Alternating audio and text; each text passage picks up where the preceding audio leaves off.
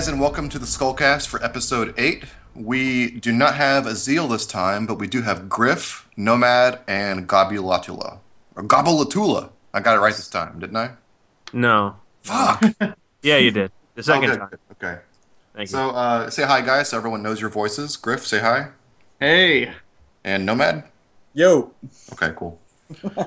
yeah, we um we actually did not plan to do an episode this time. That was the idea. Was that we were gonna take a week off because Aazealh couldn't make it, and um we have a bigger show planned, uh, talking about Miura, but it's gonna take a lot more planning before we get to that point where we can actually talk about it like intelligently and. So really, I just wanted to gather a bunch of guests here today talk about general Berserk stuff, what's been happening on the forum. You know, we've been playing Mass Effect 3, a lot of us have, so I think we have a lot to say about that. But uh, I didn't want to say too much without Aazealh here. He's a big factor in Mass Effect, so we're going to save a lot of that discussion for him. But first, I wanted to start out with the trailer. Uh, there was a new trailer that was released this past week uh, for movie two of the Berserk movie. And I think everyone here has seen it. Um, what did you guys think? This is like a minute and a half long trailer focusing on Doldrey and I guess, you know, court intrigue during that time. What did you guys think of the quality of it? Uh, I thought I it was thought a it- lot better than the last one, or than Also- any of the last trailers.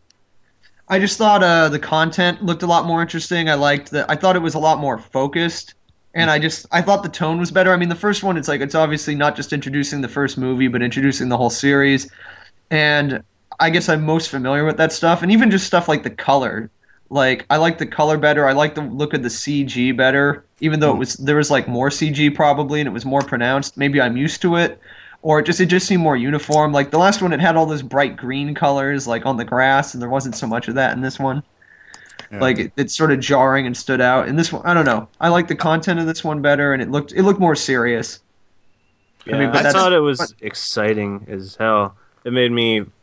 Well, first of all, it made me want to watch the first movie, which I've Yeah. uh, seen ten minutes plus little tiny snippets of.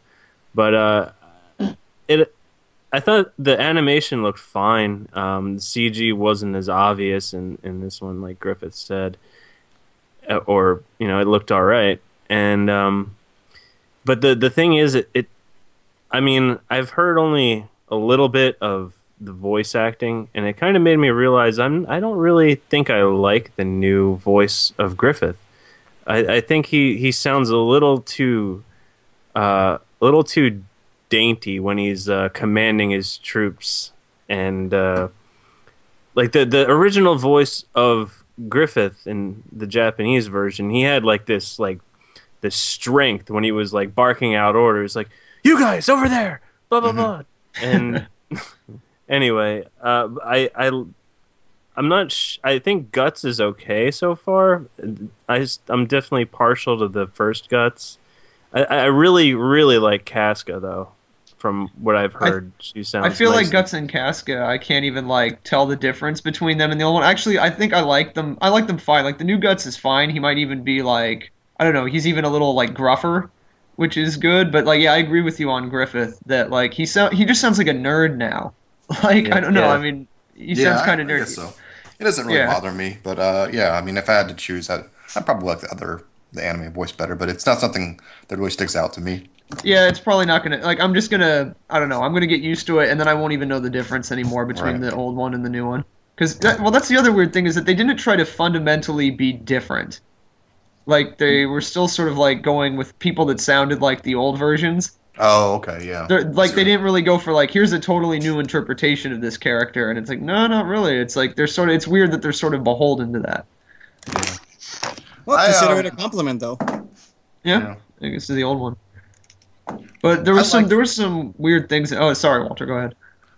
I was just gonna say I, I like that this trailer opened up with Doldrey, uh, given the fact that the castle siege in the first movie that we saw was really interesting and detailed. I, I'm looking forward to what they do with Doldrey in this movie. I'm sure it'll be cool. Although a lot of the action that happens in Doldrey doesn't necessarily involve a lot of castle sieging. I mean, it's mostly you know maneuvers outside the castle involving a dust cloud. But um, I mean, there, there's some castle infiltration as well. I, I, are we sure that that's going to happen though? I mean, uh, again, I, I'm probably inferring too much based on what we have and have not seen in the trailer. But you know, we haven't really seen Casca make her stand or any Im- im- implying of that.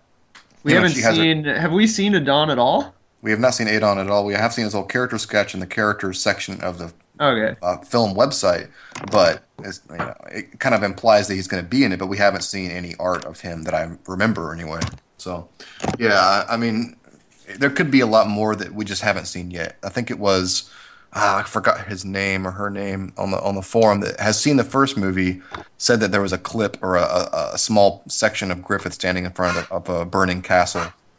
Um, so apparently the assassination stuff or the conspirator plot will be in there, or at least the payoff for it will be in there. Although we still Well, haven't seen that yet. So Well, it's not going to be completely in there because, as far as like we know, Foss isn't in the movies. Like he wasn't in the first movie. Like I think was confirmed, and uh, he has a lot of important dialogue with Griffith. I mean, it's a lot. It's important for Griffith's character. I mean, it really applies a couple of the most sinister elements of his character. First, Yep. you know, when he uh, after you know Adonis is killed and Julius, you know, they have the discussion and he, you know, gives Foss that stare down. And that goes into later Foss's analysis of him after they kill the queen, where he's just, you know, saying how he's just so frightened of this man, you know, like he's shaking, you know, not because he helped this, you know, the assassination, but because Griffith is just terrifying. yeah, you know, he's just this terrifying guy. And it's Think like, I feel like, you know, are they going to lose that? You know? think think about this. Uh, when the series, when the movie series was first confirmed to not be taking place with the Black Swordsman arc, it was instead jumping forward to the Golden Age arc. One of the biggest things people, including me, complained about was the perception people have of Griffith as a character. You know, you lose the backstory or, or the forward story, I guess, that he ultimately comes Femto. And so throughout the Golden Age, you're always wondering how this character evolved into that. Like, how did what, what was his initial dark side? So if you lose that, you, you cut that off. What you're left with is Griff, Griffith as a conqueror. Okay, but you still have to imply certain developments that will lead up to him becoming a demon lord, basically. Well, if you're cutting out Foss, if you're cutting out all the things Foss said, okay, you're cutting out Griffith saying that he wants his own kingdom and he has determined to get it, okay. If you cut out the conspirators plot, what are you left with? What what's what's there to, to build the foundations for Griffith becoming Femto? What's like it, it would almost seem like a completely random occurrence. Like oh they well, even what they did in the original anime series is is better than this where they uh, there was a brief moment where Guts was being haunted, and then he Yeah. sees image of the God Hand, and he's like Griffith, and then it's just it's just you know you see uh, Barrett's I'm saying that wrong, and that's fine. you you see him kill an apostle and you have a concept of apostle demon Barrett and you know then it episode 2 you see Griffith have one of these things Yeah. you're like oh Yeah. but in this new movie you're you're just like oh okay he has this weird necklace whatever Pretty much. I mean, hopefully, the the same- people that are watching these things are fans of the series. They already know this, but if you're gonna be dragging, if you're gonna try to get new fans, this uh, There's, there's still there's still quite a bit we don't know about the first movie, which kind of annoys me. I mean, like I know the fans that we have on the on the forum aren't like you know by law having to give us really detailed descriptions of what is and is not in the movie, but I would love to hear some details. Like for example, we've been told that the bath scene is out. Okay, well, what else has happened in the bath scene? It's the first one where you hear Yeah, that's the what origin of where talks Griffith about has to hear it. It's also the first time you see the Beherit activate on its own. You see it like look towards guts. If, if that's out of here, what's our Yeah. understanding of the Beherit? Oh, but but hold on, hold on, because if somebody said that that wasn't in there, because that was in the uh, the original teaser trailer. Which part? That, that the part where guts, it, it, it was either guts. I'm, I'm assuming it was him. He was holding the. How do you pronounce it again? Be- Uh, Behir- it's Bah- it's Bahirit. Beherit. Oh, yeah, he was looking at it. Yeah. He was looking That's at it, and, and then you see the eye opening. So I'm pretty sure that scene is going to be there. Um, Whoa, whoa, whoa! If you're just referring to, I think it's just a picture of the Beherit animating itself. That's all Mm. you're referring to, right? No, no, no. It actually opens his eyes. Like it, you That's- like. But do you right. see Guts holding it? That's that's that's, that's Um, what I'm wondering. Yeah. well, that you see somebody's hand. I just Okay, so yeah, You don't- that might be I'm- another time. Disappointed that we don't get to see Guts and Griffith bathing together. That's just terrible. yeah, that that's what angers me. but uh, No Now, bath it- time. Fuck this. But I I think that what we also learned from the first anime series is if you cut any character out any there is no real filler and you can't really imagine the the people who made these movies going up to Miura and say, "Oh, we're we're just gonna get rid of Foss. We don't have time." You know, I mean, he's he's not that important. He doesn't show up much later in the series, does he? He doesn't. You know, it's like e- like every every every thing that happens, like you know, this this. I don't know. I don't know. I Well, yeah, going going even further, like you know, Foss has been showing up more recently. You know, he's he's a continuing character, so it's like they can't just cut him out of here and then it's like, okay, well, moving on, because it's like if they plan to do the entire you know series eventually, which I don't know where that is. That's so down so far down the line. It's not not something to worry about too much. But you know, are they going to reintroduce him? Are they going to have to keep finding ways around him? You know, it's like you know that's that would get pretty weird, especially in like is and let me get this straight: Owen and uh, Raban wasn't one of them cut? Isn't only one of them in it? It's unconfirmed, but It's yes. unconfirmed. How can that? How, how can that be unconfirmed? You're right. Where are where are our Uh, eyes and ears on the ground? we only here? have time for one of them, not both. That's what it seems like uh, in the in the shots we have of Doldrey's planning, like the area where they were planning the attack with the king of the room. You only see Raban in that, so okay. you don't Because yeah, because like they they become like at that point in the series, it makes sense because they're always together basically. I mean, they're Right. they're you know separate a couple of times, but it's not that. Yeah, I guess Raban would be most important because he's in the meeting with the king, and then they're both together everywhere else. But again, uh, they're gonna they're gonna separate and have their own you know important roles to play later on. So that you know yeah, like what you said, Gobs. These things like even if it's like something you can get around now and try to cut that corner, it's gonna come back later. So I don't know how they're going to deal with that.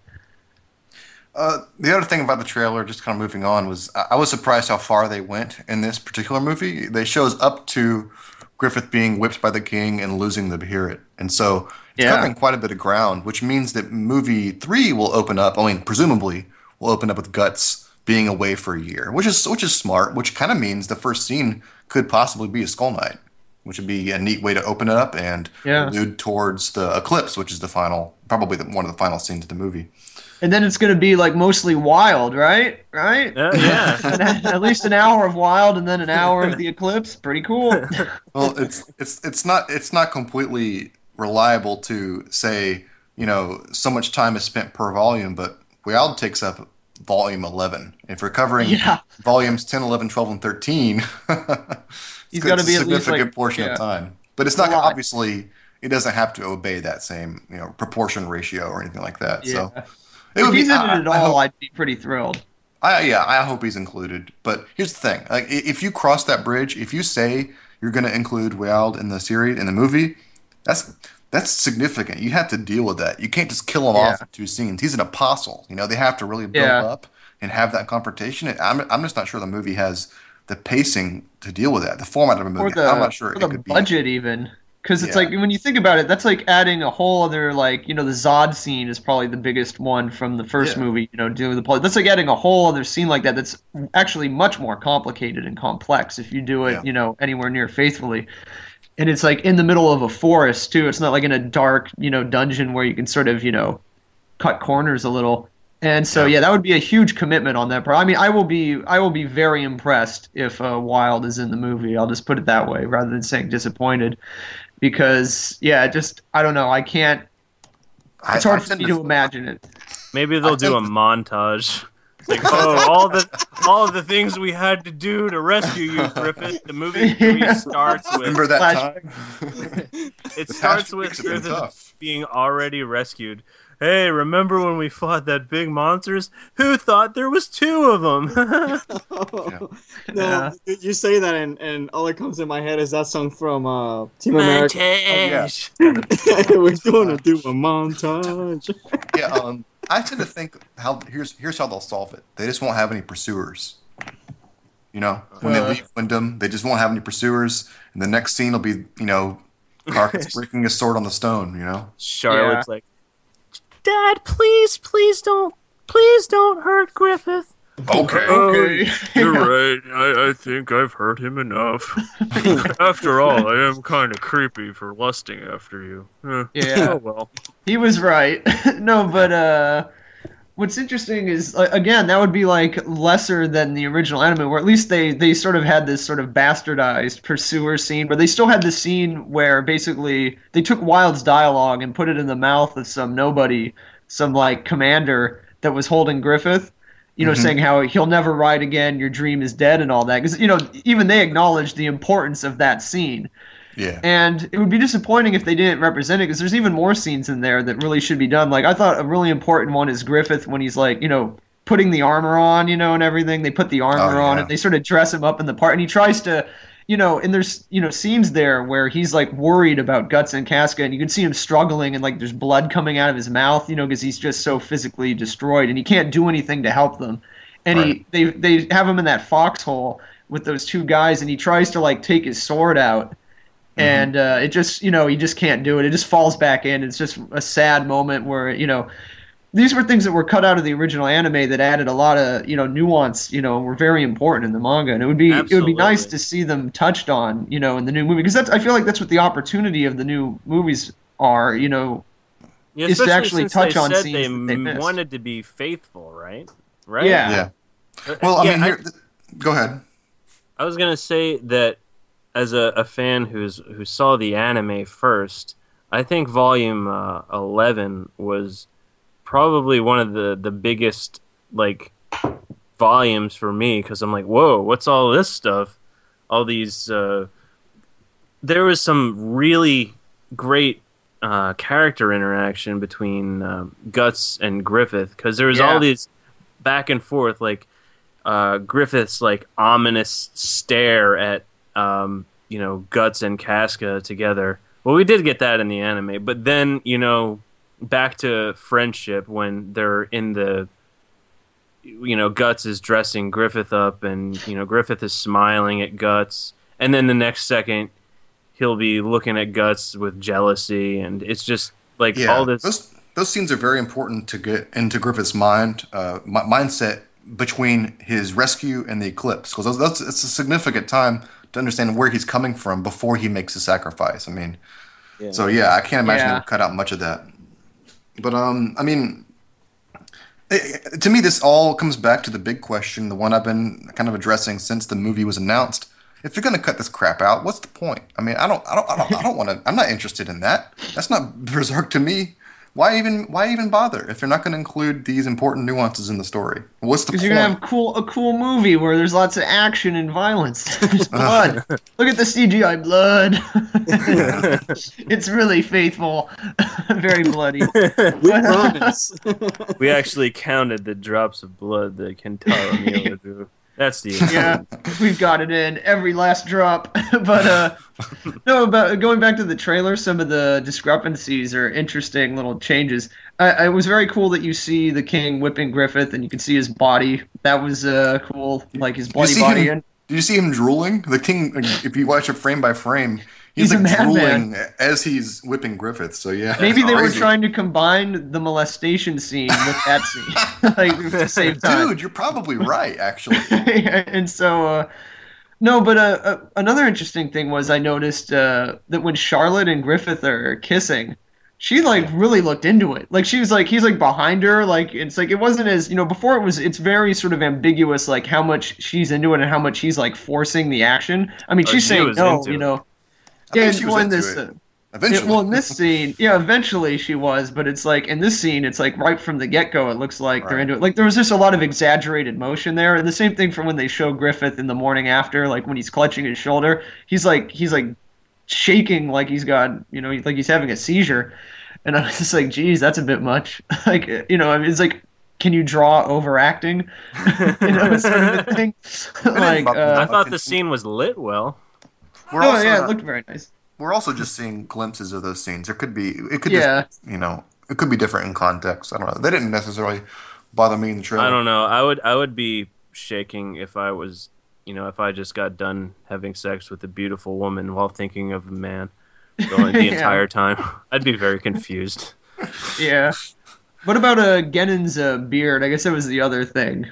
Uh, interesting. I think someone in the thread, I'm not sure who it was, maybe it was Nomad, brought it up that they're probably just trying to accentuate the fact that time has passed. It's an older Yeah. version of the character they introduced previously. That's fine. I mean, it's a Yeah. weird change. Like, I mean, the, the fundamental question I have for that is, it, it worked for Miura. Why would you change it? I mean, but Yeah. whatever. What it if is his weird because I felt like it. I don't know. It almost making him like old makes him like I don't know. Makes it more sympathetic almost. Like he's I- makes it him more pathetic. creepier, doesn't it? It makes him like less sympathetic. He's just this creepy old dude trying to get. No, his I don't know. Well, he was a creepy old dude before, but he still had sort of like enough you like middle. He was still middle aged enough that like, you know, Go you ahead. want to. Go I ahead, don't know, he justify, was still- rationalize the. No, no, no. I'm not rationalizing. I'm just saying that, like, you know, it's like there's a difference between like some, you know, evil like pervert, you know, that's like still sort of in their prime and like a pathetic old man. Like Oh. I feel like I, it was like a weird change, and also like I don't like that he has the same color hair as Griffith at this point. People are gonna be, I know, confused, like, is that his father? or something? Oh, God. I don't know. I really hope not. That'd be really sad for people to think that. I don't know. It's just a. It was, I just. I just thought it was. Yeah, just a weird change. I mean, it won't. You know, I'll get used to it, but it was. It was just odd that they would do that. Even it's like if you can, you can just draw him looking older. Is Yeah. I guess the. yeah. Add some Bill, wrinkles. Bill Drew looks like the highlight of the movie to me. I look, I'm looking Yeah. forward to that scene. It looks really cool. I like what they did with it. How much is the Um, Blu-ray of the first movie? When's that out? I need to buy it. It's coming out in May, I think it is. I can't remember off the top of my head, but yeah, the, the pre- pre-orders are already have already begun for that. As I, as I recall. Two hundred dollars American. Nah, I don't think it'll be that much. I mean, discs in Japan are generally more. I mean, you're probably going to end up paying like forty bucks for it. I would guess, but I don't Speaking know. Speaking of off the top my head. Berserk Blu-rays, does uh, do any of you have the TV series Blu-ray? If so, how is it? I don't think anyone here has it, but we've seen Yeah, screen. There's actually someone linked to it. We have a thread for it. Someone linked to many, many photos and screen grabs. I think. it's- Yeah, and like I've seen like some scenes from it on. it looks like- good. It looks I- I- really I good. think I think I I, I need to buy it. 'cause It's very expensive, though, isn't it? The I would Blu-ray wait to see if it gets uh if it gets sent over here first, especially with like if the new movies are going to be coming over here, someone will want to maybe Yeah. cash in on the rights. That is if these things are profitable at all. That's the other problem with like the the box office receipts we're looking at. uh, Yeah, yeah. Yeah. Is it really making a lot of money? Well, everyone buy the uh, the first movie's Blu-ray. Let's make some money out of it. Well, I mean, I, Since- I, I don't think, I, I don't think I'm gonna pursue the Blu-rays until there's like a box set or something because I, I hate when there's more, you know, a trilogy or more than a trilogy that you buy the Blu-ray or DVD and then you know once once everything is you know done, you have this you know box set with extra stuff and you're like, oh well, you know, I, I think my recommendation would be just wait. Possibly. I can, I agree with you, but I feel like I have no choice because I still haven't seen this this this movie that I've invested so many so many tweets in. Oh, are you the on that stupid list? Twitter con. Yeah, I'm like I'm on the list. I'm like uh, number 100 on this stupid contest. I've been I'm still tweeting every every day for Wow. Berserk, and Wow. yeah, it's really dumb, and I'm losing interest. But it's it's something I've done, and I still haven't seen this movie, so I have to buy the Blu-ray. Uh, Here's what Jeff- really what's what's really upsetting to me is that there's no, you know everyone has asked me questions and everyone has asked everyone questions about when's the next when, when is it coming to the U.S. When's the U.S. release date? And I kept saying my answer was always, well, I'm sure they'll probably address the release of the first movie once movie two gets closer. You know, because at the time these questions were coming when movie one was just being released in Japan. But now that it's been out in theaters for over a month, almost almost two months now, when's the announcement going to come that's going to come internationally? I mean, like when's when's the actual premiere date for UK, France, US? You know, I mean, they should be Be coming nice. around pretty soon. Now that the first movie is you know been out in theaters for a bit, yeah. Um, it's not here yet. Uh, So if anybody's listening, uh, the podcast uh, that can uh, help uh, the poor little skull knighters here with that matter, uh, go ahead and uh, contact your local company and please send us the movie already. Oh yeah, that'd be great. Yeah. Please do. yeah. The next thing I had was something we've addressed. People have asked us questions about what got us into Berserk, and we've addressed those over the course of the podcast. But one thing that kind of is like a tangential to that is like what's kept us in Berserk for this long? I mean, like me and Griff have been reading it for more than ten years now, like eleven years now, well, twelve. But and, and Aazealh, I think he started it in 2000, maybe 99, I can't remember. So a lot of us have been more in it for more than 10 years. Like, but what's kept us and you guys attached to this series that long? Like traditionally, you know, we've all had anime you know things in the past, but kind of they kind of come and go. I don't really stick to them, but Berserk for me has really held fast. Like, what is it that ke- keeps you guys going each, each week and every month?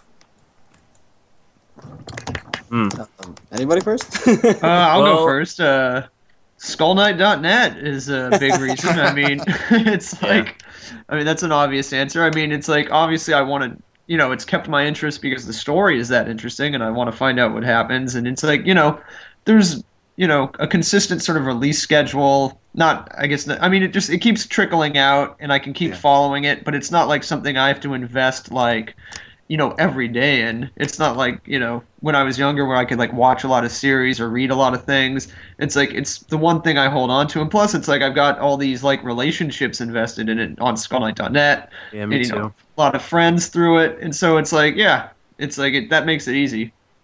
Hmm.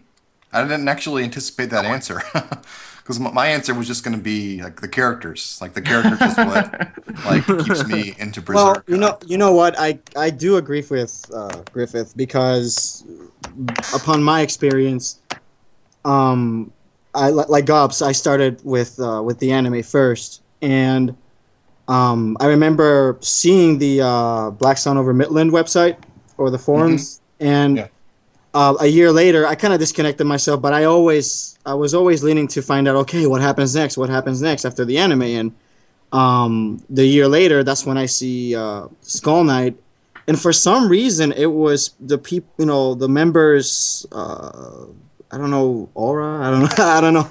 I don't know how to uh, word it correctly, but I mean, a lot of members they seem to be so into it, and you know, to me that was like, well, you know, I guess I'm gonna have to pick this up, and and uh, uh, you know, I I think that would be it uh, for me at least. I mean, obviously the story, um, a lot of unanswered questions, you know, no doubt, but um, what drove me the most was you know you guys like the members them, themselves. You know i just went there one time to see what happens next. And then next thing i know i'm completely involved with it. So yeah. um, i don't know I guess for, for me, it kind of evolved actually. You know, when I think about it, because I remember the very first thing that got me really invested in the story was uh, the Tower of Retribution, seeing what's the bottom of it and not knowing that answer. The fact that Miura had built up this huge backstory for a thousand years ago and hasn't played that card yet.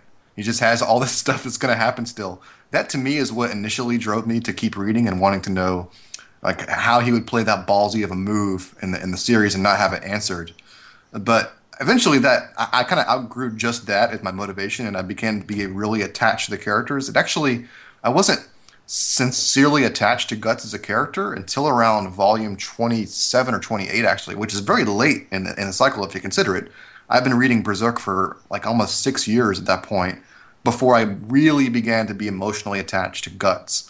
And it's after he got the Berserk armor and he's on the beach and he picks up Schierke's hat and you can see this look on his face where he's kind of become weathered or like beaten down by the situations he's had to face. And at that point, it was like it was like a trigger, like an emotional switch went off in me, and I was like, "Oh my god!" My heart just poured out to this character. yeah and ever since, I've been very, very emotionally attached to Guts and what happens to him.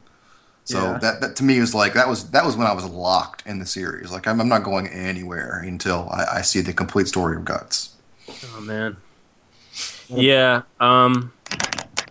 What keeps me going as a Berserk fan, um, being invested in this series is uh, the obvious thing is I, I want to see what happens to all these these great characters. It's it's it is it's the best uh, comic I've ever read, and um, Yeah, same here. it's uh, the the art it just keeps getting better and better and better and um, obviously the the characters are are fantastic and I mean sometimes one the one thing that kind of discouraged me at first like when I first caught up was um, uh, the the inconsistent release schedule and I think a lot of people kind of feel this way hmm but Sure. uh, a lot of people also don't understand it and don't understand uh, you know just how hard uh, Kentaro Miura is, is working his his uh, talented Ass ass, off? off. Yeah, yeah, And, uh, I- but think- any Go ahead. No, no, go ahead. But um, what uh keeps me going is is the fact that you know you can reread this series over and over and over again, and you can catch new things each time, and that's pretty much like what it's. It's a very rereadable series, and you know once you get like a couple new episodes, and you'll you'll find so- something new, and you go back and you're like. Oh, so that's where this comes from. Blah blah blah, and uh, yeah, the the forums have been a great place to, Especially like I've been talking to Az on like AIM for forever. He's been my uh, berserk mentor, if you will. And whenever I have a really stupid question like, "Oh, you think that the Moonlight Boy separated from Griffith?" and like he's he's been like, uh, "No, that is it's not possible. You are stupid." And you know, well, you know, it like- wasn't. A, it, it was in volume twenty-seven. It wasn't a full. It was a. It was a full moon then, and we see Griffith, right? You see that? You guys don't know what I'm talking about. There's, there's a thread on the forum right now where someone is trying to point out to me that in volume 27 we see Griffith on top of Zodd carrying Charlotte on the bed, and it's a full moon then. So Yeah. how come he's not the Moonlight Boy then? Well, actually, it's not a full moon. So oh, it's not a full moon. no, it's definitely not a full moon. Oh, okay, never mind. It's partially occluded, and you can still you can still see the shadow on the moon. And even if you look at the shape of it, it's not a full circle to begin with, independent of the shading that's there. So Oh, very tricky. it's like just before a full moon. oh man. So yeah. But I mean, I think I think what you're talking about, the fact that Berserk is rereadable, has a lot to do with the way Miura plans the series. He, he embeds so much stuff into the series, uh, even in the background stuff that you wouldn't necessarily know the full significance of until later things are developed. But it's not like he retcons things; he plans for things to happen and then delivers on them, which changes your perceptions of the past. So yeah, I think he's always continually building on the story, and, and what he builds also affects the things that we understand about the past. So it's a very rich series for sure. Um, You moving can on, tell last, like a lot of of time has been put into this. I mean, Yeah. obviously, aside from like the art itself, which looks like like a crazy madman drew it, just like how detailed it is. It's like how can like even with his assistants and everything, like you can tell that Miura is like a perfectionist and like he won't settle for anything that's not perfect and it works and the story itself is like just really well written. It's good. Griff, did you have to go? Uh, yeah. Can you guys? You guys can just like wrap up uh, without me. I'll just hear whatever I miss, like on the podcast. All right. Well, I gotta, I gotta split. So, Okay. all right. Later. See Hey, take care, Griff. Have a good one. Bye.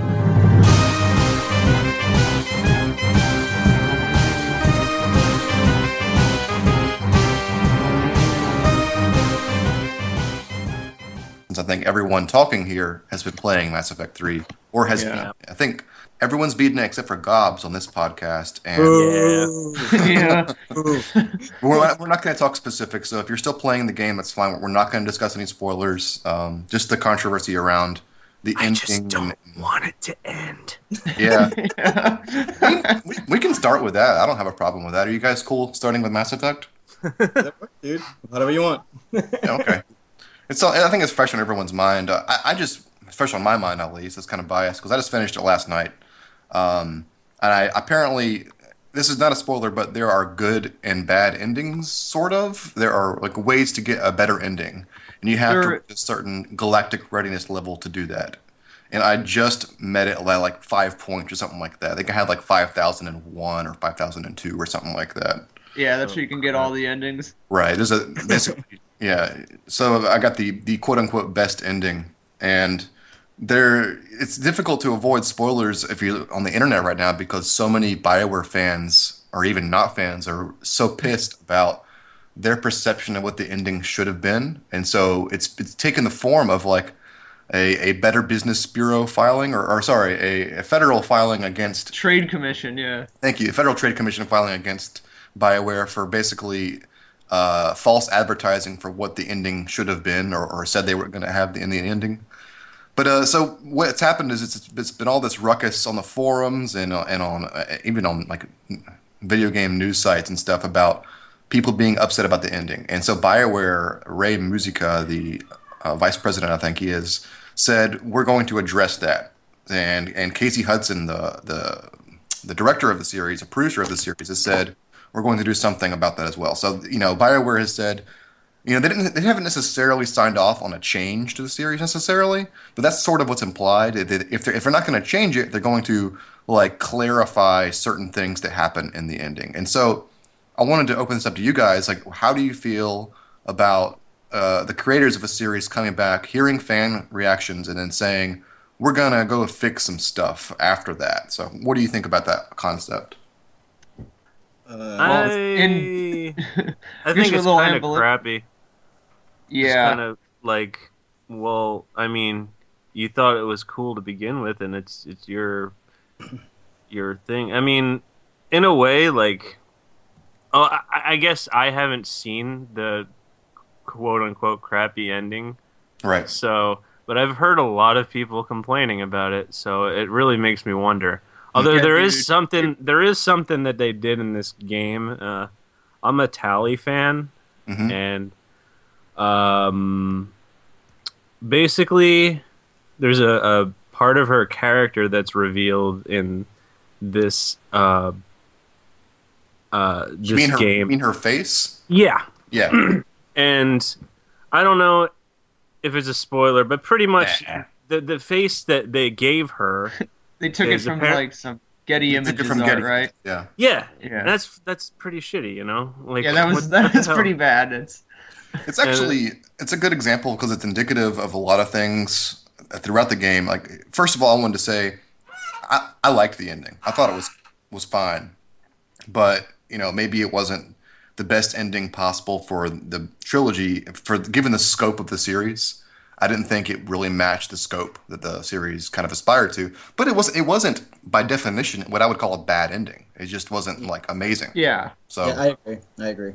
It's So- it's pretty much. I mean, with the ending, you know, I looked at it more as for the core of the story. If you start looking at it, you know, with specifics or mm, technical specifics, if you will, yeah, you probably will end up being disappointed.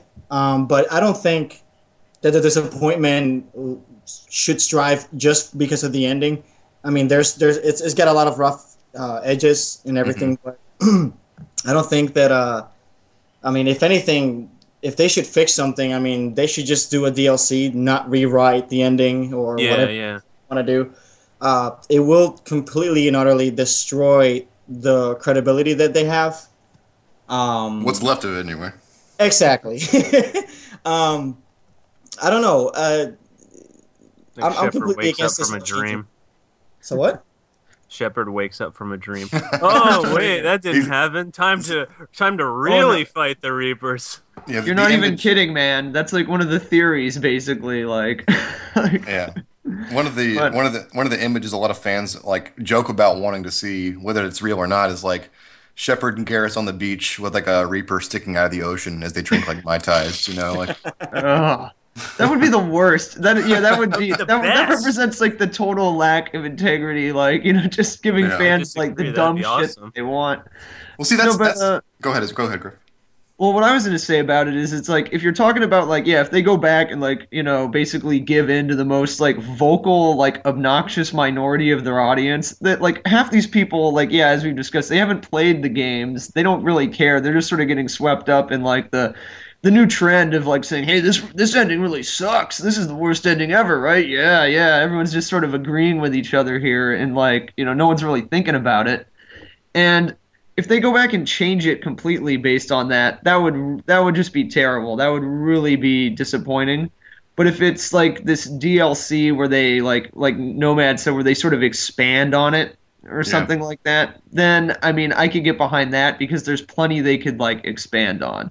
And like Right. what he said about how if you look at the if you look at the technical details, like some of the dialogue like could have been tuned up to make things clearer or a little like you know they could have remained vague but you know not uh not had it be so clunky like basically the main explanation like for things is kind of clunky kind of Yeah. like some circular logic going on there where it's like yeah you could have just you know left it Right. a little vaguer and it would have actually been better.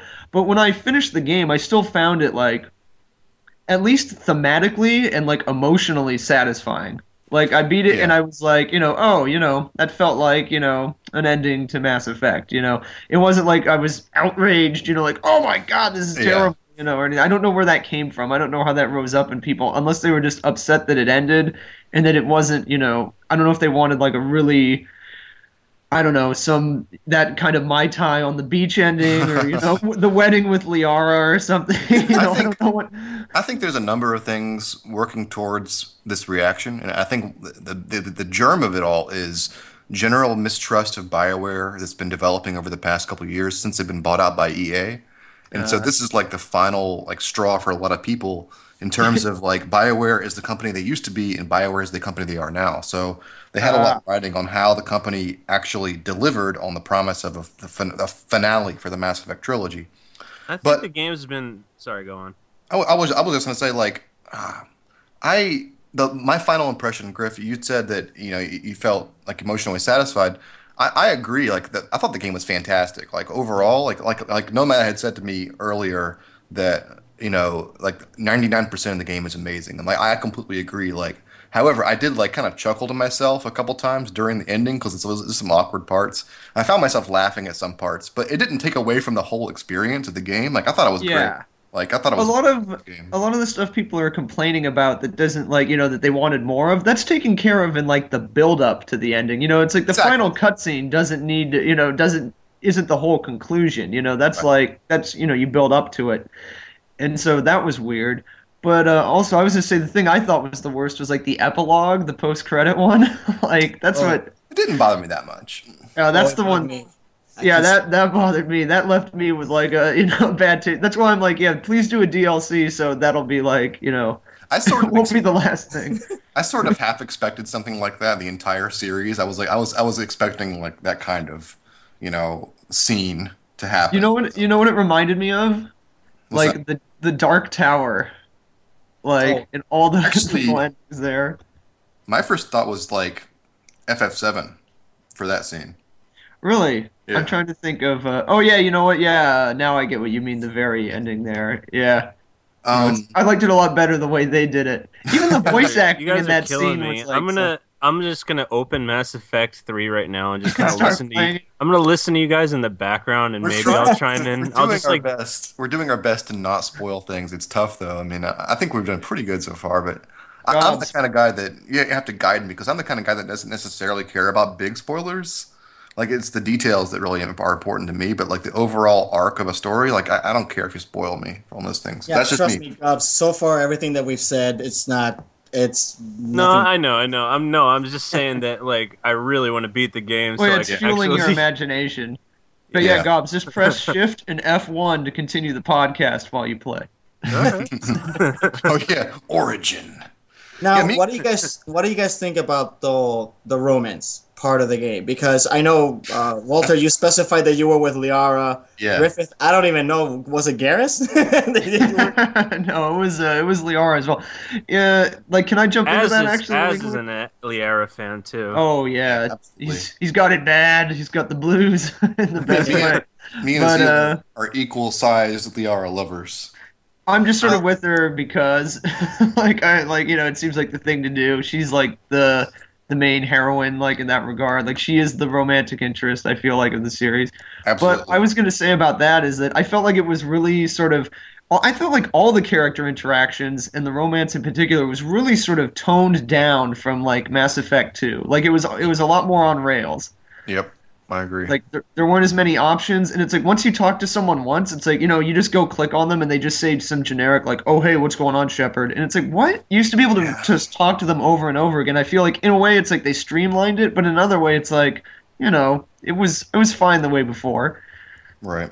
Um, I, if you watch all the romance options, like I, I watched them on YouTube last night after I beat them, after I beat the game, and Liara is actually is the longest, I think, Yep, It has the most happen in it. That- I was about to say that because from a game like I wasn't going after Liara, and Mhm. the entire game, unfortunately, they pretty much force you to either go with either Liara or Ashley. Yeah. Pretty much, um, if you had a romance with anybody that wasn't part of the crew, um, you pre- you pretty much don't get anything. I mean, you get a fade out, or you know, the the conversations are very, you know, uh, short. I mean, there's there was nothing. There there was no no, no substance whatsoever, and, Well- and it it Yeah. aggravated.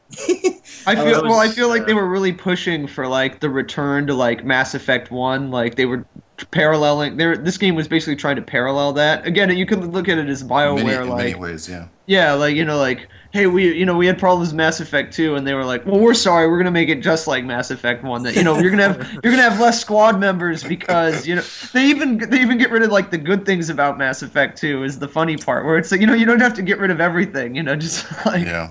like I would have, I wouldn't have minded like more squad mates. Like you know, like this isn't a spoiler, but it's it's kind of spoils things. It's like you don't get to you don't you don't really get to have Rex in your party. Or For any instance, like- Krogan. Yeah, Yeah, yeah, no Krogan. Like why would you? Why would you? Why would you do that? you know, it's sort of that- Yeah, it's it's funny they they dumped a lot of the Mass Effect 2 crew and you're pretty much back to the you got Liara back, you got Ashley, you got Kaidan if, you know, if you know. And Yeah. uh you get uh well Garrus has been there the whole time. Anyway, And yeah, Tal. I, I I chose to, you know, I did something kind of funny. Uh, I romanced Ashley in the first game, and then I romanced Tali in the second game because Ashley was You being kind of a bitch. yeah, and then Ashley Oh, comes back in the everyone in the third second game, and I'm just like, uh, yeah, get out of my face. Although I have a renegade character that wrote a female character that Mm. romanced Kaidan and Liara in the first game, and then there's this whole converse confrontations like you can't have us both. Yep. And then I killed Kaidan, sent him to die, and then I romanced Garrus in the second game and Liara in the second game. I'm pronouncing her name wrong. Well, But it doesn't matter. anyway, it's a lot of She's not fun. real. Yeah. I, I definitely like the romance aspect of the game. It's a, it's a lot of uh, entertainment. No, I- the first game, one of my favorite moments is yeah, because I was romancing both Liara and Ashley, and it's just when they finally bring it to a head, and it's like, oh man, do I have to choose? Like, really? Even in my video game life here? Come on, this is a fantasy. and yeah, I tried the like whole like, well, why can't I have you both? It's like Yeah. Shepard's doggest moment, and Where's like the- it. Where's the position on that? Yeah, and then, you know, where's the position on that? And then Ashley like walks away, and you get, and Liara doesn't care because you know she's an Asari, so it's like no big Yeah. deal to her. No, but in the second game, you know, you can romance everybody with the same character, if I remember correctly. You just you could like sort of break up with them and then romance someone else. Yeah, you could. And you- could have and this- multiple relationships. Yeah, and in the, and I was like, why did they keep that? Like, just you know, it just made things a little more, I don't know, nuanced, I guess, or not really. I mean, just it keeps your options open. I don't know why they did they keep that in this one because I felt like I couldn't even once I like started my romance with Liara, I couldn't even talk to like Ashley anymore, basically. Well, I they didn't- ask you. They ask you, like in the beginning of the game, if you had a romance previously, either Mass Effect Yeah. one or Mass Effect two, they'll they'll they'll flat out the the first chance they get to be alone with you, they'll ask you, oh, so what about such and such? You know, are you still with her? And blah blah blah, or with him? And and uh, like with me, my romance was Miranda, and Ash uh, Liara was my uh, Mass Effect one romance, and the first time that w- that I'm in the Normandy, that's the first thing she says. She's like, "Well, uh, what about you and Miranda?" I'm like, "Uh, it's nothing. It's nothing." That's in the past. No, but yeah, no, I got that. I remember that. But it's like, you know, I always, with all the female characters, I always be as friendly as possible. so I said, oh, yeah, that's just in the past. Don't worry about it. But then it pretty much, like, you commit at the very beginning of the game. I, I don't like that Mass Effect 3, basically, you have to get married, you know, at the start. Like, you know, give me, mm-hmm. if you, do, you, do you know Nomad? Like, if you say, like, oh, well, let's just be friends, can you sort of pick it up later? Is that, No. is that what you have to do? No? No, no, no. What what happens? Uh, well, with with my Shepard, like the my, with my saves, um, Liara flat out asked me, and then when I said no, she never really, you know, we we we had friendly conversations and everything, but it was nothing romantic. But then Ashley, out of the blue, um, started asking me questions that if I wanted to have a relationship with her, and it happened to be in the Citadel uh, right right before I was supposed supposed to meet Miranda, um, and I was like, well, you know what, you know, screw you. You look like a dude, so fuck it. and I just, just went straight to for Miranda, Oh, you're which was just- mean. which was very disappointing. I mean, I I was very disappointed with with how those romances uh, turn out to be. But okay, you know, whatever. You know, I'm not I'm not gonna make a petition out of that. right. And s- speaking of which, I wanted to steer this back to the, the main question, which is basically like, how do you guys feel about the idea of authorship and, and the, the importance of the writers maintaining their integrity on the story? Like, my, my two cents is basically, in, in all art forms, the the artist should have final say on the story because it's their vision, it's their world they created. It should not necessarily be influenced by fans or, or, or people that claim to be fans. Like it should be one vision. Otherwise, you try to play to all audiences and you end up being like you know too many chefs in the, in the kitchen and you just be, end up with a big mess. Like it's like it's Yeah. like if you take if you take any story and focus test it, the final product is going to be a complete hog piece of shit because no no one's going to enjoy it because it's Yeah. not going to have a consistent like emotional tone. It's going to be trying to appeal to multiple different audiences. So just have one vision, stick to that vision, hold your guns regardless. I mean, I- exactly. Well, Agreed. yeah. The thing is, the the it's kind of like if the artist has final say, you know, they it's it. I, I, another end of the spectrum would be like I don't know George Lucas coming in and, and Yeah. making changes to Star Wars and shit. I wouldn't mind that though. Yeah, well, but I mean, this if it's the case of like the fans coming in and go, "Oh, we didn't like it. Oh, this is shitty," then I mean, you know, it's artists should stick to their guns. Like, no, we wrote it, and that's you know, Yeah. we thought it was it was good, so it's good. Enjoy or don't enjoy. Yeah. Well, I almost have a a pro. Oh, would you go ahead, Nomad? no, no, no. Hey, come on, man. I almost have a problem more with like BioWare's like attitude about it. Like they could have very easily just said, "Oh, don't worry, you people that are dissatisfied, we've got more in the works. We've got, you know, we're going to expand on this." I guess they maybe they would have been accused of like, you know, selling people the ending for extra money if they had said that, but it's like they, you know, their their attitude is just so to capitulate. They'd be like, "Oh, we're sorry, you know, we're going to try to make it all better." And it's like just you know just say like don't worry there's going to be more revealed later in DLCs you know like because that they might they could have gotten away with saying well we were planning on expanding more anyway You Yeah. But suggesting a purposely shitty ending?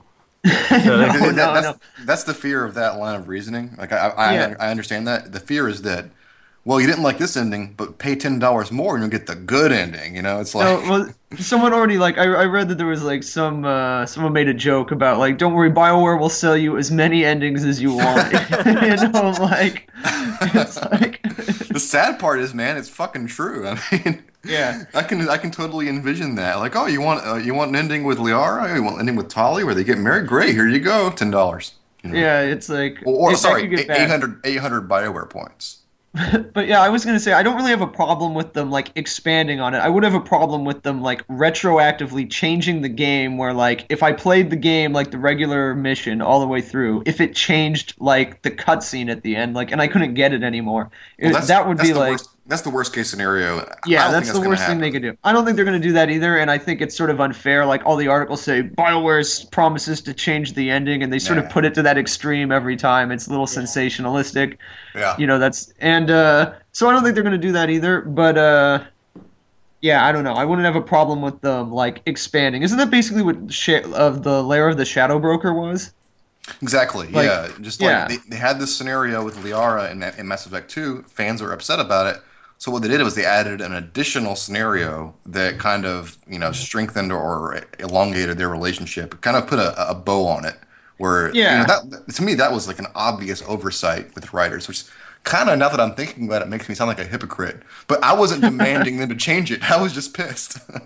well yeah but it's like you know they didn't but they didn't change the way the original game was they just added an extra mission that you know Yeah. sort of changed the context it's a little it's kind of it's cheating a little bit you know but it Yeah. it's still uh it's still kosher right. there's a way to satisfy all groups that way go ahead nomad sorry Well, no, no, that's fine. Like, like um, I don't know how to pronounce his name. Safon, Sifon, oh yeah Safe-on, I think. Safon. Okay. Um, he posted this link, and it, I, I found it quite interesting because, um, one of the writers, I think Chuck something, I forgot his name. Um, he mentioned something. I mean, he quoted something that that it's I, I think is true to its form, where he said that a lot of people, you know, all these so-called fans, that they fight, you know, and they complain that video games are art, and now suddenly, all magically, it becomes a product, you know, and Yeah. Um, you know, he he brought in some really good perspectives uh, and, he even, I mean, he even pretty much slapped uh, Bioware in the hand, you know, telling them that they pretty much brought this up on themselves. So, Yeah. uh, you know, and they did. You know, they they pretty much did. And I, I I hate saying this, but I mean, do you guys think for some reason that Bioware is in this debacle as well because they, although they've been trying to do this shooter RPG ordeal, now that they somewhat got close to being that good of a of a gameplay with shootings and stuff. I mean, do you think that they just attracted the wrong crowd Hmm. to this Uh, game? yeah, in part because like, you, were you the one who who gave the example of uh like they were at a GameStop? Was that Me. you, That was Nomad? Yeah, Yeah, that that- was you. And uh, yeah, you heard the people like yeah they were like playing the game on that like auto you know basically autopilot. Yeah. you know? Yeah. Like Yeah, which is shooter just a we- mode in the beginning. yeah, they you know they they go so far out of the way to try to appeal to everybody that yeah, at a point it becomes like, well, you you're not appealing to me anymore because you're clearly you know trying to just appeal to everyone. It doesn't appeal specifically to me anymore. Almost is that where it gets to? I don't Like know. I was. that- the fact that they gave additional options for people to play the game, it, did, it didn't affect my playthrough at all because I never even was given that option because I, I, I imported my character, so it didn't bother me. I mean, well, if they I wanna feel have- like Speaking those- of importing characters, I know this might derail a little bit, but my What? face from Mass Effect 1 did not import properly right, into Mass Effect 3. they're working on it. Yeah, I want, I want them to work on that quicker because Do you I have your had- trade your Federal Trade Commission complaint all filled out? I I had to, from memory, reconstruct my custom Commander Shepard face, and that took five minutes. I want my time back. You poor soul. I'm glad you're here, Gobs, because I wanted to ask you, as someone who chose a custom face, Uh-huh. like what what Ugh. what compelled you to make a custom face for I the wanted Shepard? someone that had a handlebar mustache and like uh, a pompadour of black hair. um, running around, shooting people, and romancing aliens. That's all I really want in a game. So did that's him I- like did you give him like strawberry banana colored armor as well, just to like really sell it? I had. Um, his armor was either uh, like kind of purplish or pink or something something silly. I was Because it watching. go, kind of goes along with the the voice acting. What can you tell me about the Reapers? I, I, I've, I've never really liked male Shepard's voice acting. It's always been neither. Me neither. tell me about the collector base. he Yeah. has good. He has good and low. He has high and low points for me. He, he can. yeah. he really fucks up sometimes. Sometimes he nails it. Um, but um, I was watching replays or you know fina- alternate endings and alternate things like that, and one of the most dominant uh, YouTube posters of these videos, his custom Shepard just like had this like generic like dude bro face, and he had a simple Ugh. goatee. Like all he I had was want someone that represents me, man. yeah. the, the savior of the galaxy, the ultimate human, is this dude with a goatee. I don't buy it. Come on, really. I could just see him saying, "Come on, Miranda, you want this?" Oh, Shepard. I kind of want to bring it back around to uh, Village Was- people, yeah. no, Village. to what you were saying about how it didn't bother you that they opened up the options, like for other mm. people. Yeah. My problem with it is that I mean, starting with Mass Effect 2, is they put so much like resources into that. Like it wasn't just like giving people the option to go on autopilot. I mean, it was like they basically geared the whole gameplay towards a more like sort of mainstream like shooter style. Yeah. and cut a- out a lot of the RPG elements. And it was basically they were like basic. I the way I think the way I put it before is that Mass Effect Two and continuing with Mass Effect Three is it's like games made for people that didn't like Mass Effect One. It's like they Yeah, they're sort of listening. It's like they they're always reacting to the complainers. Like in that sense, and it's it's weird because I mean I guess it's smart because you know you can afford you know to alienate your your loyal audience for your you know to appeal to your you know your not so loyal audience but it's it's still a sort of a strange way of going about things. Yeah, I, I agree. Uh, I mean, It's kind I of. don't think uh, I don't think this. I, I enjoy the fact that they improved the shooting element in two and three. Like I think it's a, it plays like a much better game, no doubt about it. Oh well, the yeah. The problem is, is I can't go back and play one now and like it as much because it's like, Yeah. oh wow, the shooting is way better in those games. But I wish it had the RPG elements from this. Oh, And that's what. I was hoping they would do with three. I was hoping they would sort of bring that all back. Yeah. But instead, they they actually cut it out even more. Like it's even more simplified in that regard. Oh regard. yeah, I, I I have a lot of problems with the way they handled. I mean, like, great, inventory is back to a certain extent, but the way that the inventory is implemented in the environment is ridiculously stupid. Like, oh look, Yeah. here's some shoulder pads laying around. Did I grab those? Oh look, a silencer. what do you know? You know, it's like, come on, really? Scattered Okay. around the battlefield like that? Okay, but I do. I mean, I, I have a question then because I mean, we all know that they sold Mass Effect Three as you know the the end of the trilogy. Now, how much can you actually expect out of the finale of this trilogy, as far as explorations is concerned and all that stuff? When all they're trying to do is finalize it. I mean, that's Finish it, yeah. yeah, I mean, so that's that, that that's something that I think a lot of people should keep that on, on their perspective because that was my reaction as well, Griffith, when I was playing Mass Effect Three. I was like, well, you know, it looks like they narrowed everything even more tighter. But the more I thought about it, it's like, well, I mean, they're pretty much just giving this an ending. So, you know, how much can we explore? How much can we? Well, Uh, Yeah, well, I'm just talking about like the open world elements. Like, you know, let me let me land on planets again and drive around a square mile. You know, oh, stuff like yeah, the, the thing, yeah. I mean, I don't know. Yeah. I just I just always want, you know, sort of like in my I I always want like more, you know, I'm not asking for less, you know, more is fine and then it's like if I don't want to you you know, use the more you give me, you know, fine. But it's like I it's funny that you said that how they reduced things further and it got narrower cuz that's sort of true like both for the gameplay and also for like the story elements. And another thing that tied into why I thought it was weird that people thought the ending was going to be like, well, I wanted 20 different endings where, you know, it didn't even have to, you know, be on, you know, where the finale takes place. I guess they wanted completely different stuff. Like that was one of the complaints that people were saying that the different endings weren't different enough.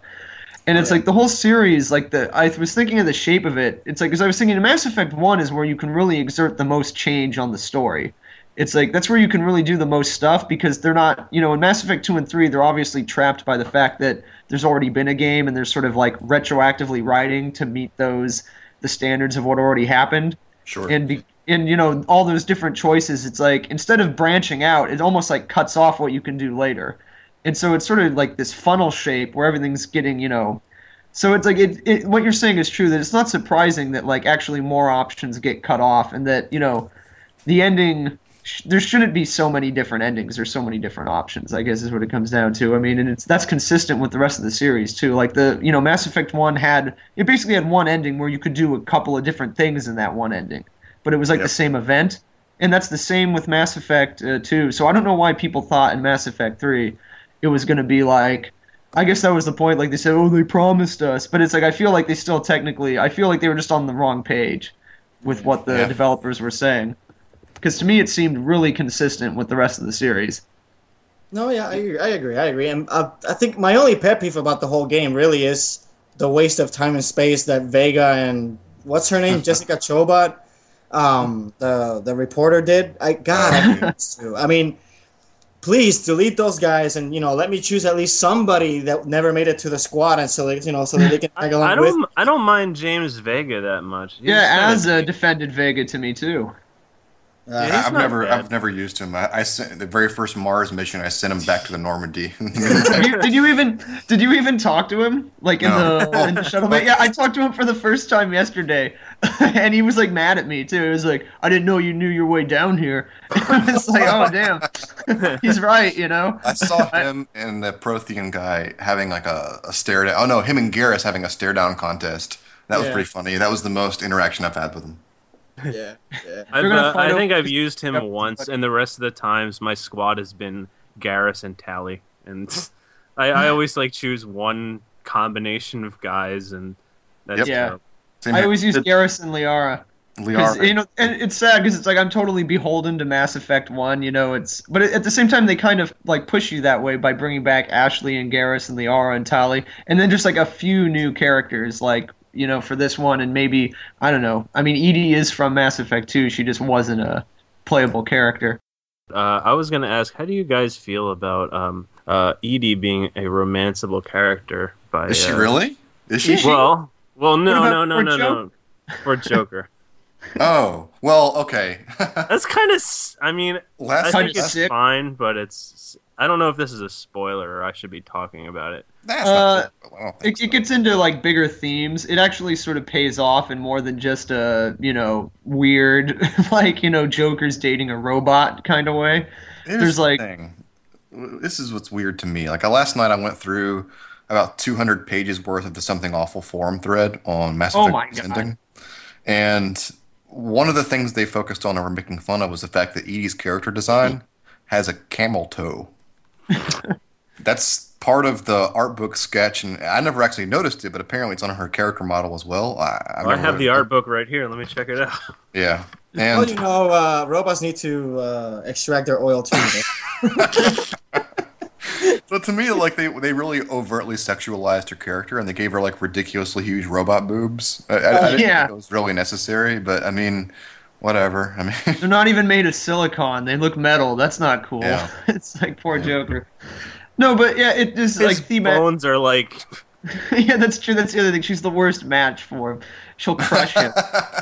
well, She there's wears, actually- like- there's actually an Easter, an, uh, what, what you guys call an Easter egg about that uh, with Joker and, and EDI. I don't know if you guys caught that. Um, if you visit Mordin, I'm not gonna say what it is, but if you when Mordin is in your in your ship uh, doing what he's do, what he does, I forgot what it is, but uh, um, if you walk into him, you see him talking to Joker uh, via intercom, and the conversation was actually quite hilarious, and it was regarding that little topic about uh, uh, Joker and EDI, you know, oh, I trying- didn't see that.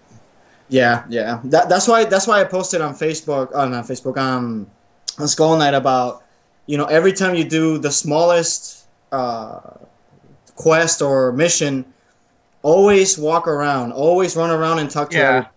Everyone. Because there's a lot of Easter eggs on this one, and and it's actually pretty funny. I, I, I had a I wish they, I wish they'd found a better way to highlight those because I know I found a couple of them as well. But th- they put the lamest ones right in front of your face. Like whenever you have to Yeah. go through the security checkpoint, those losers never say anything worthwhile or interesting or witty. It's just a bunch of bullshit they say between each mission. Like, yeah, that was crazy, huh? Yeah, that was crazy. Oh, hi, Shepard. Yeah. It's I like, hate come that on. security checkpoint.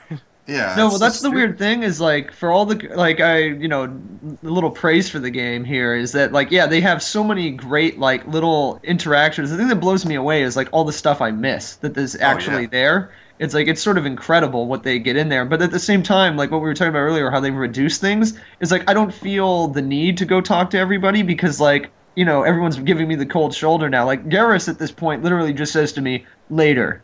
like I, yeah, he just says later every time I talk to him. And it's like, and I'm never gonna. And it's like I'm at the end. You know, I'm just playing all the side missions before I finish the game again. And uh, so it's like he's never gonna say anything interesting to me again. So it's like, of course I'm not gonna run around and like talk to everybody because it's like it doesn't it doesn't encourage that, which is weird. Like so, like you were saying, Walter, like they really. They should have found a better way to highlight that or like emphasize the good points because yeah, there's a lot of great stuff in there. Yeah, I mean, there's a lot of clunky stuff with the character interactions. Like they they, they try to like direct you when something has someone interesting to something interesting to say, but it's not always very effective. Like at one point, Yeah. it said Ashley wants to see you. Like, uh, okay, he has something serious to say. Hey Shepard, I'm drunk. Oh, okay. yeah, I guess Yeah. I'll go now. Uh, okay, I couldn't ya. even find her the first time. Oh, I yeah. like walked. Yeah, I walked in the room and She's- it's like, where is she? She's And laying on the on the floor. oh, Ashley, you goofball, get up. Uh, yeah. I- Okay. Mass guess- Effect podcast is brought Exactly. to I you was by actually about to Sensible. Portions Garden Veggie Straws. Great tasting snack, 30% fat than the leading potato chip. I Thank was you, gonna call. I was gonna call it close the Mass Effect Three because we've talked about it way longer than I'd, I'd planned to. I, I know Az is gonna be listening to this and wanting to chime in himself because he's probably yeah. the biggest Mass Effect fan here. So we're gonna get to regurgitate a lot of that again next week. So We love Anyway. Yes, and sorry for usurping Mass Effect Three time. Everyone who wasn't interested in that.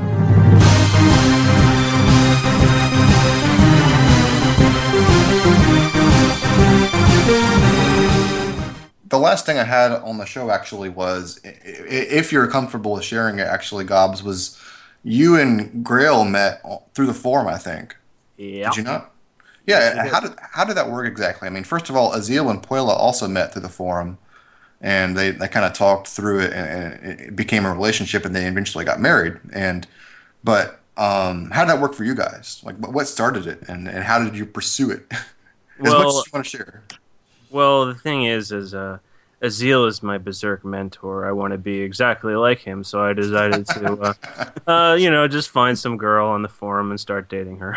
Yeah, um, whoever's available. yeah, it, you know, it doesn't really. no, um, I think that the first thing I, I noticed about Grail was she drew like incredibly funny drawings, and I was a comic artist for a while. I, I was like, whoa, this girl's really funny. So I started talking to her on, um, you know, sending private messages, you know, being a creep, no big deal.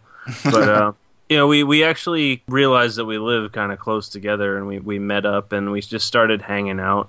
Yeah, we we we started uh, dating, and it was. Uh, she's uh, one of the funniest, most talented uh, people that I know, and uh, we were actually talking before we officially started the podcast. Is that uh, Grail's uh, Scully and Mister Waffles comics are, are very missed, and yes, and yes, she- Grail. More. and- we want more.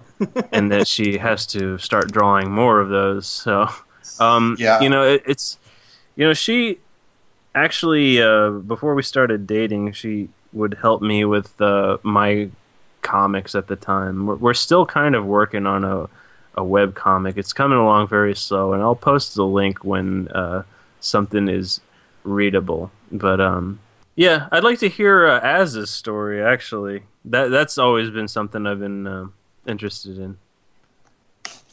But, uh, I don't know the full story. I just know that they met on the forum, and Yeah, I, I, I, I'm afraid to ask him, you know, like in details. Or so, you know, what started this whole thing, but, you know, it's a personal I'm- thing. I guess. I don't know. Yeah, I'm, I doubt he'll share very much. It's his personality.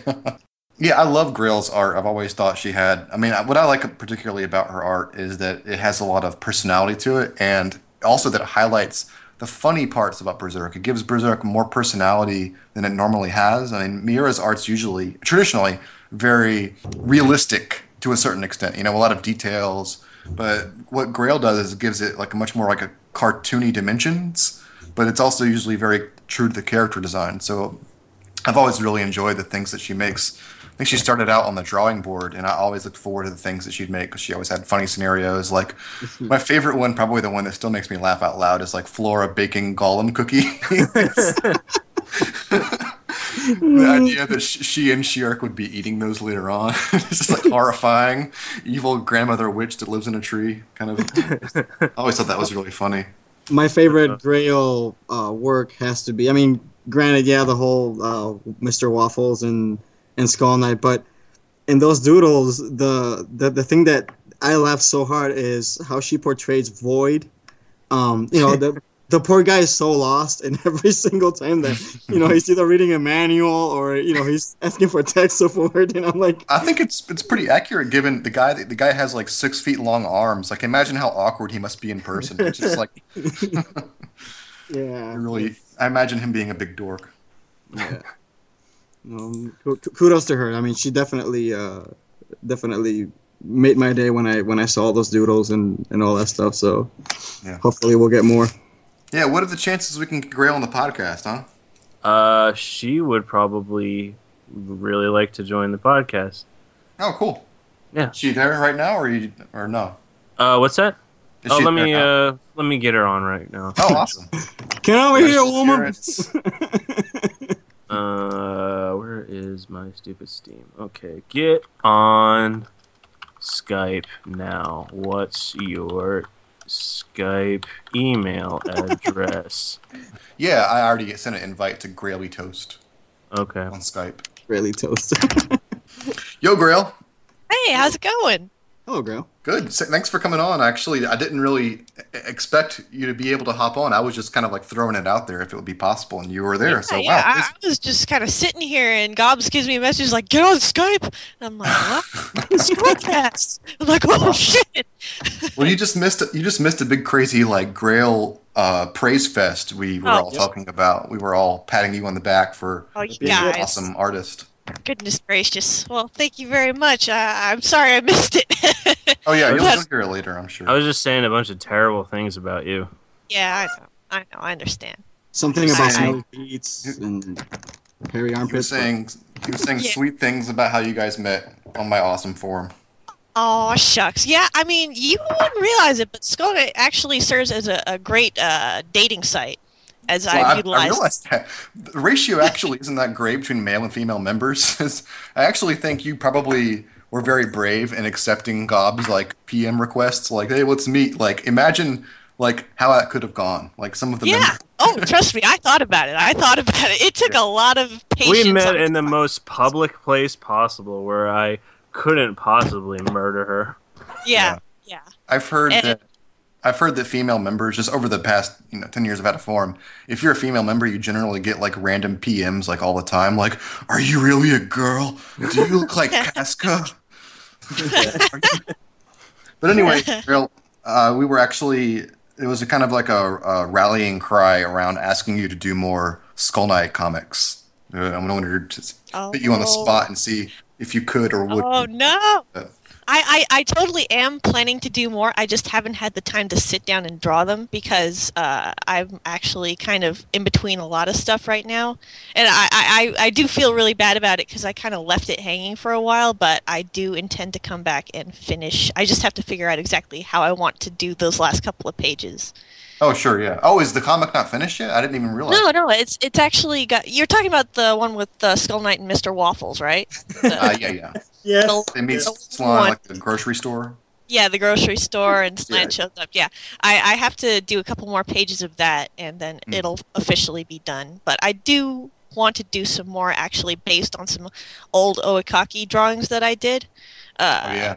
I was kind of thinking about doing. I- I don't know if you remember it, but there was one that I drew where Skull Knight and uh, Void are in a baking contest. I remember Oh that. no, I don't. I don't remember that one, but I do remember um, the one with uh, Flora baking like golems. Right, right. That was actually my friend's idea, and I really liked really? it. So I, Oh, I drawing- love that idea. That always makes me laugh.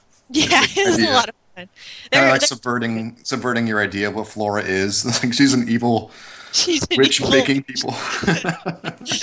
making people out of uh, gingerbread. yeah. But yeah, um, uh, one thing that I wanted to do was that baking contest where Skull Knight and Void are competing, and I pictured Skull Knight like, uh, you know, finding Beherits for for weeks and you know, getting them to regurgitate into uh, this egg salad type dish. And he's really working hard on it, and then Void just spends like 30 minutes and makes this really incredible peach cobbler because Zodd is one of the big judges. He he is kind of biased, and he says that Void wins. And the whole story would be how about uh, Skull Knight is outraged and tries to find justice. What's Is what's the name of that Japanese cooking show? They have an American version of it now. uh, Iron? Yeah, I, Iron Chef. It could be like Iron Chef, except like the, Yeah. the secret ingredient today is Beherits. Dun, dun, dun. Uh, Skull Knight's like Skull Knight thinks like, ah, my Beherits have been refined over a number of years. And Void's like, yeah, yeah. yeah, My Beherits are swimming in the abyss. yeah, that could be cool. marinating. Yeah, marinating. There you go. Marinating in the vortex of souls. Succulent. Good stuff. Good stuff. Grail has also been the um, the provider of original SkullKnight.net avatars for a while. For many, Oh, many right. people. Yeah, many people, many people have those. Actually, you know, this is a, this is a sad thing, guys, but I actually turned avatars off. Uh, this started back when I had an office job, so I could browse Skull Knight kind of like incognito. Because so many people had avatars of like you know anime boob or something like that, and have to turn that off. So now it's like my avatars are still off just for the convenience of like being able to browse like in peace. But uh, yeah, I don't see the avatars very often actually because they're off. But yeah, I have like I think it's like five or six different people have Grail avatars at I know, least. I know uh, Oburi has one, right? Yeah, Yeah. Korean. He had the uh, Schierke one that I drew him a while back, where he wanted something where Schierke was really angry with like steam coming out of her ears or something.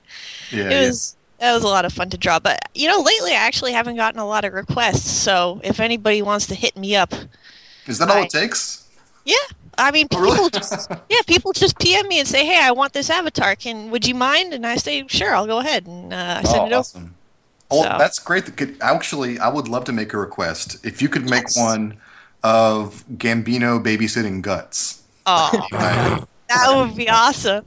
or or if it's too if that's too complex for an avatar, just like Gambino, just looking kind of like disgruntled for his parental you know situation. yeah, that would be that would be great. absolutely. Actually- That sounds like a lot of fun. Oh, guts! One day, I swear, I'm gonna get drunk and try to murder you. Just kidding. I do actually. I have an I have an Oekaki drawing of kind of similar situation where Guts is trying to eat an elf that's in a jar, and Gambino's looking really like disgruntled about having to be a parent. yeah, I remember that one. ten year old boy basically. I have this Yeah. big thread actually. I've been working on for the past couple weeks, like just kind of like uh, addressing Gambino as a character, and a lot of people tend to not really like him, but I think there's a lot to like about the character that people overlook. So I've been trying to finish that up. It's been a while, but anyway, side project of mine. Um, is there anything else, guys? I wanted to I wanted to talk more with Grail, but I, I haven't really planned any content. It was just kind of a random cameo appearance. I would love to have you on for additional podcasts. I just don't know. Oh, that'd be so much fun. Thank you. I would, yeah, we'd love to have you and, and any other guests we can get from the forums. I just, you know, I didn't plan any more content for this podcast. I think uh, Nomad came and left and then came back. So, are you guys still there? I'm here. I'm here. Okay, Yeah. yeah, I just got a message from Skype. Oh, Nomad's back. Yep. Now, Um, you're- was it you or was it me? I think it was. It, it's actually. Oh, I'm, I'm gonna write a timestamp down quick. Hang on, because we had some problems. Yeah, it said it said that you disconnected, and then you were off for a bit, and then I got a message on my screen saying that um, there was a connection problem. So I wanted to make sure everyone's still here. Yeah, no. For some reason, my uh, internet shown that I was completely offline, even outside Skype, for like a brief second, and and now there's baby toys ringing. Hold on a second. Oh, awesome. we got a, we got official soundboard. Is what it sounds like. yeah. I would love to get one of those for the podcast. I don't know what I put on it Oh. though. Yeah, there there would be some definitely good ones. Yeah. Wait, what? What do you guys want? Uh, sc- I, w- I was just saying that sound effect reminded me that it would be great to have like a SkullKnight.net soundboard. Like, like play sounds like the Zoo Crew with Skullcast. that kind You of get stuff. like a, a soundboard featuring different like regulars, like just get an as soundboard. Like even if he isn't on the on the podcast, you can just have him say things that you think you would say, like "I knew already" or "This is bullshit." because you'll sound like probably such bullshit. Like, because you'll sound like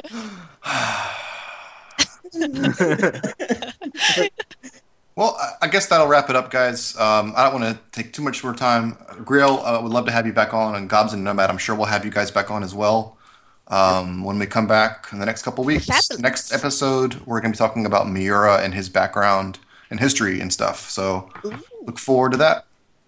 I Thanks, do. guys, for joining us again. Mass Effect 3, take Earth back. Thank you very much. Thank you very much for having me on. I'll And see you guys later. See ya. And if you're going to play Mass Effect 3, buy Mountain Dew cans. Says yay.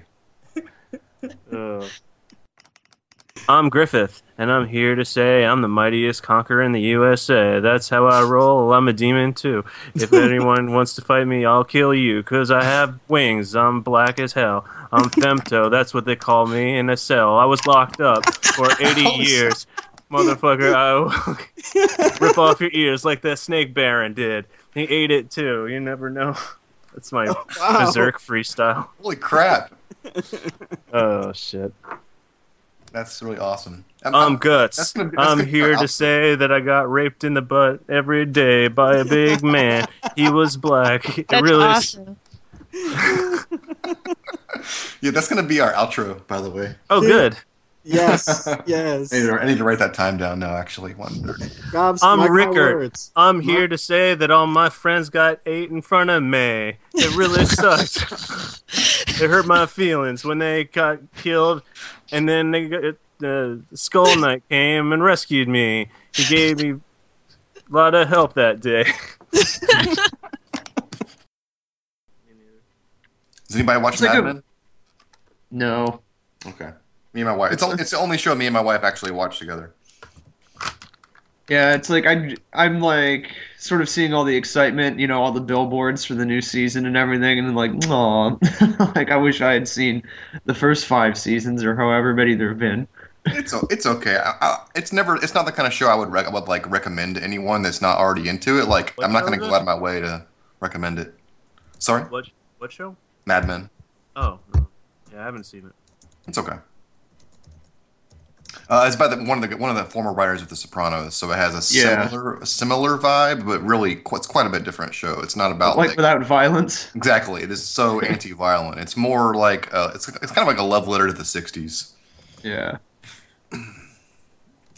I was I read an article about like how when it goes like it's going to be the end of this like new golden age of you know TV that you know basically started with like The Sopranos and The Wire, Breaking Bad, and you know Mad Men. Why is it necessarily the end? That seems really arbitrary. Uh, I don't know. Well, I guess because like there aren't, you know, unless another show comes along that's like on these like four show le- like the four shows level, then that's going to be sort of the. I mean, that's going to be the end the end of the chapter. And they were like they were, they were being very poetic about how you know how the guy used to write for The Sopranos and you know how it's so fitting. That I've- blah blah blah. It's like full circle, and it's like okay. That, that sounds You like guys remember when House used to be good? oh yeah. no. like th- that sounds like wankery to me because I mean, Yeah. like it, what what the show it's all relative like you know when lost was on the air people thought that was the best ever and then when lost was going to be over that was going to be the end of television like come on really i mean No, they, There's they always- actually cover that distinction. They're like, well, Lost was like one of the best network shows ever, but that does not like quali- you know, qualify it yeah, but it Yeah. disqualifies it from being like on the level of like you know one of these cable ones. What about The Walking Dead? Uh, see that's, i was actually about to say that five years from now when that show ends people are like oh no walking dead's going to end like yeah really guys I don't know. I think there's like enough of a backlash like against it that people that people realize. I mean, did you guys really hate that show that bad, or or is it I walking mean, dead Yeah. i don't here's the thing like as a fan of the comic i can't watch that show and, and think it's good because the comic is so much better Well, no, I mean I understand that purpose, but I mean if you were to watch it as a standalone, because I haven't seen the comics, and though this season was kind of stupid or and dull, well, not stupid, it was somewhat dull. Um, I mean I, I can't say it's that bad, you know. I, you know, it's just I don't. I only watched the first season. I didn't even bother with season two. I, I, I really didn't like how they elongate certain character plots, a- and there's so much boring drama infighting. Like the, the show is like arbit- It may as well not be a zombie show at some point. And Yeah. the, the times that they do involve the zombies, it feels really forced. Like, oh, we got to meet our zombie quota. Let's throw in some zombies. It's not really integrated into the plot very well. The, the comic solves that really well because the zombies are like kind of like a force of nature that they have to like, evolve their own little mini society around. Like it's much more involved with what's going on in the world. Whereas the the show, like the centerpiece of the show is like the character drama. Like yeah, I'm- that's never been a focus for me. Like it's not in the comics either. It's like kind of that's the kind of the backdrop for the comics. Now, now I guess my, my question is, I mean, do we know what caused the whole zombie thing? Because in the series they kind of touched that. Uh, well, they didn't, they didn't touch it, but basically you they're all infected even when you're alive. You're infected Correct. if you die. You pretty much turn into a zombie even if you don't get bitten and stuff like that. I mean, is that accurate or? Well, yeah, I mean that's that's set up in the first that's in the very first volume of the comic that's established. So the, the series, the TV series, really milked that part of the show, which I thought was really weird. They didn't reveal that until the end of the second season, as I understand it. But basically, the premise is it's something in the air or something the way that humans evolved that eventually, if you die, you become you become a zombie. That's and everyone that's walking around will eventually become a zombie when they die. That's that's the premise of the entire series. Okay. Yeah. Sure.